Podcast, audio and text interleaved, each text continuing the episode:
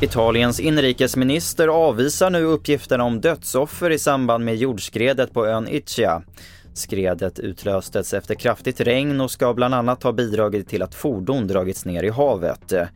Tidigare rapporterades om att över tio personer saknades och att upp till åtta av dem skulle ha omkommit. Så till att över 6 miljoner ukrainska hushåll fortfarande är utan el på grund av de ryska attackerna mot ukrainsk energiinfrastruktur i veckan. Detta enligt president Volodymyr Zelensky som i nattens tal även kritiserade sina egna kollegor i huvudstaden.